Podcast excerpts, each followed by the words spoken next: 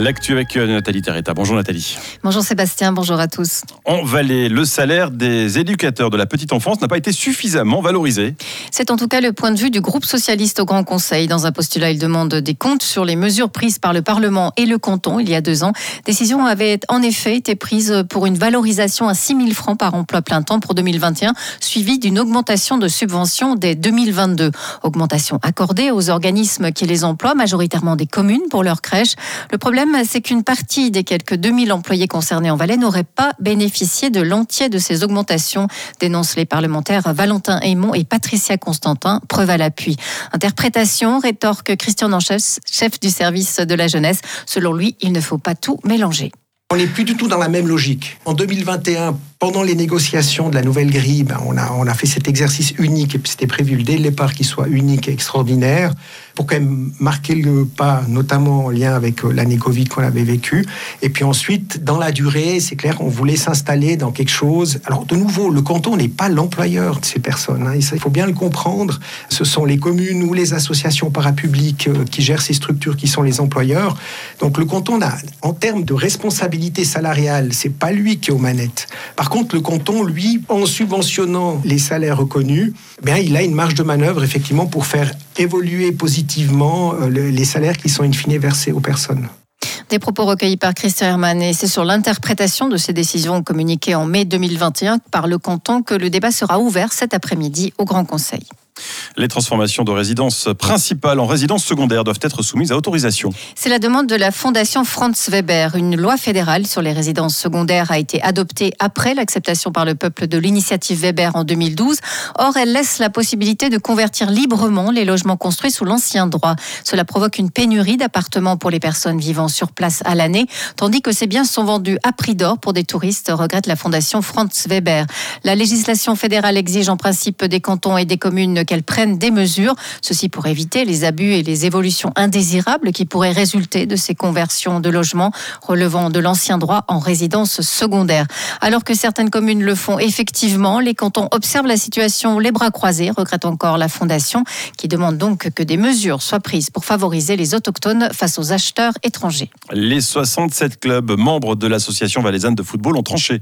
Ils ont porté samedi le candidat officiel Martin Sourvera à la présidence, officielle car un autre prétendant avait annoncé sa candidature, en l'occurrence Jérôme Dayer, le président du FC Bramois. Face à cette situation inédite, les délégués de l'AVF réunis à Saint-Gingolf font miser sur la continuité.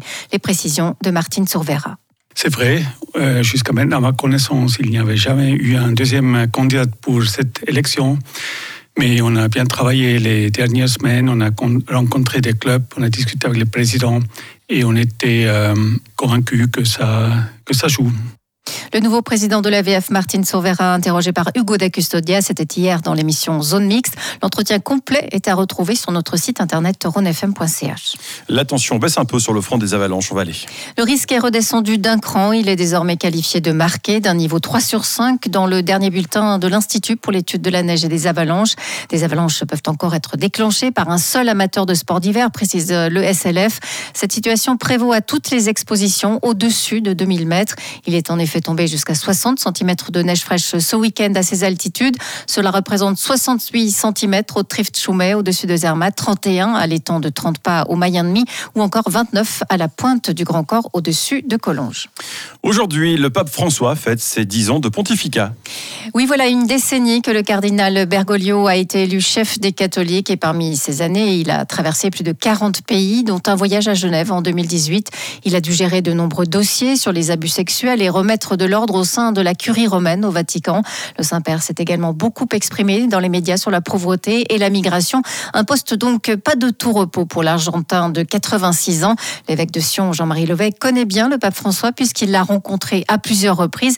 Il trouve en lui un pape différent de ses prédécesseurs. La différence, elle est dans le style peut-être de, gouvernance. Ça, il y a objectivement une différence assez marquée par rapport à une forme de pontificat entre guillemets plus classique. Bon, il vient, c'est le premier pape qui vient d'Amérique latine.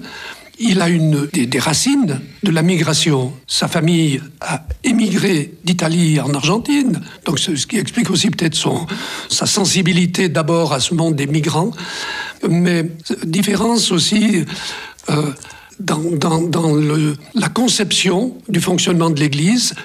Des propos recueillis par Yves Créta. Et précisons que Jean-Marie Levray arrivera aussi à ses 10 ans comme évêque du diocèse de Sion. Ce sera en 2024. Il avait été ordonné en 2014 par le pape François. À Berne, le national entame cet après-midi les débats sur la grande réforme de l'énergie. Elle vise à renforcer le renouvelable. Trois jours sont prévus pour les discussions. Les députés devront trouver leur voie entre production d'énergie et protection de la nature. La réforme veut accélérer la production d'énergie renouvelable indigène.